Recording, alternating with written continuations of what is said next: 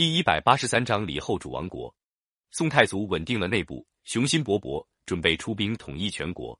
当时五代时期的十国留下来的北方有北汉，南方还有南唐、吴越、后蜀、南汉、南平等。要统一全国，该先从哪里下手呢？先打北汉还是先打南方呢？宋太祖想了几天，还是决定不下来。一天夜里，风雪交加，赵普正在家里烤火取暖，忽然听得门外一阵敲门声。赵普心里奇怪，这么寒冷的夜里，还有谁会来找他？他打开门一看，只见一个人披着斗篷，在雪地里站着。赵普定睛一看，大吃一惊，原来来的竟是宋太祖。赵普连忙把宋太祖请进屋里，拨红了炭火，在炭火上炖上肉，叫他老妻拿出酒来招待。赵普问：“雪下的这么大，陛下为什么还要出来？”宋太祖说：“我想起一件事，反正睡不着，就来找你商量一下。”赵普想了一会，说：“如果我们先打下北汉，就会受到辽朝的威胁，还不如先削平南方，回过头来再打北汉。小小北汉不过像弹丸一样大，晚一点收拾也跑不了。”宋太祖笑着说：“我们想到一起去了。”宋太祖和赵普决定了先南后北的计划以后，约摸花了十年时间，先后出兵消灭了南平、后蜀、南汉。这样，南方的割据政权只留下南唐和吴越两国。南唐是十国中最大的一个割据政权，那里土地肥沃，没有像中原那样遭到战争的破坏，所以经济繁荣，国力富裕。但是南唐的国主都是政治上十分昏庸无能的人，后来弄得国力渐渐衰弱下来。最后的一个国主李煜，历史上称南唐后主，是一个著名的词人，对诗词、音乐、书画十分精通，可就是不懂得处理国事。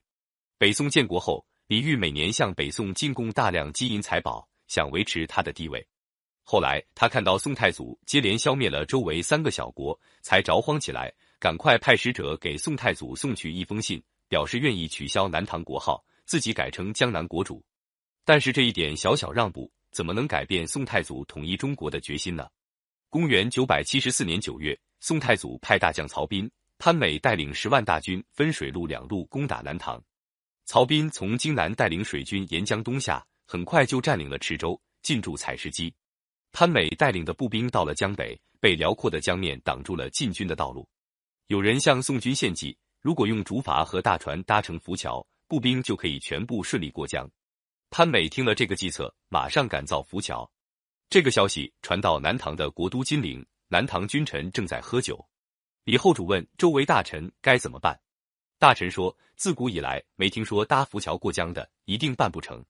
后主听了，哈哈大笑说：“我早说他们是小孩子闹着玩罢了。”过了三天，宋军搭好浮桥。潘美的步兵像在陆地上行军一样跨过长江，南唐的守将拜的拜，投降的投降，十万宋军很快就打到金陵城边。那时候，李后主还正在宫里跟一批和尚道士诵经讲道。宋军到了城外，他还蒙在鼓里呢。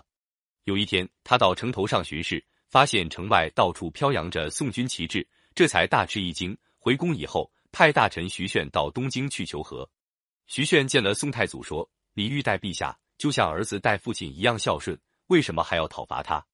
宋太祖反问说：“那么你倒说说，父亲和儿子能分成两家吗？”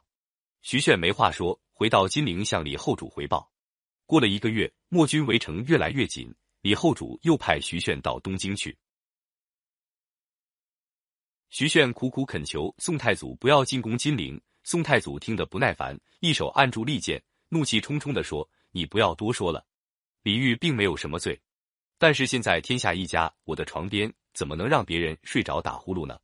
徐铉眼看再恳求也没用，只好再回到金陵。李后主听了回报，知道求和没有希望，连忙调动驻守上江的十五万大军来救。兵到碗口，受到宋军两路夹攻。南唐军放火烧宋军，哪知正碰到起北风，火反烧了自己，南唐军全军覆没。曹彬派人进城告诉李后主，劝他趁早投降。免得城里百姓的生命财产遭到毁灭。后主还想拖下去，曹彬就下令攻城。第二天，城被攻破了。曹彬率领宋军整队进城，秩序井然。李后主叫人在宫里堆了柴草，准备放火自杀，但是毕竟没有这个勇气，最后还是带着大臣出宫门向曹彬投降。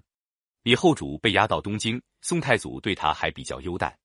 但是李后主从一个尽情享乐的国君变成一个亡国的俘虏，心里十分心酸，每天流着眼泪过日子。他本来是写词的能手，在这段时期里写了一些感情忧伤的词。问君能有几多愁？恰似一江春水向东流，就是他这段时期词作中的名句。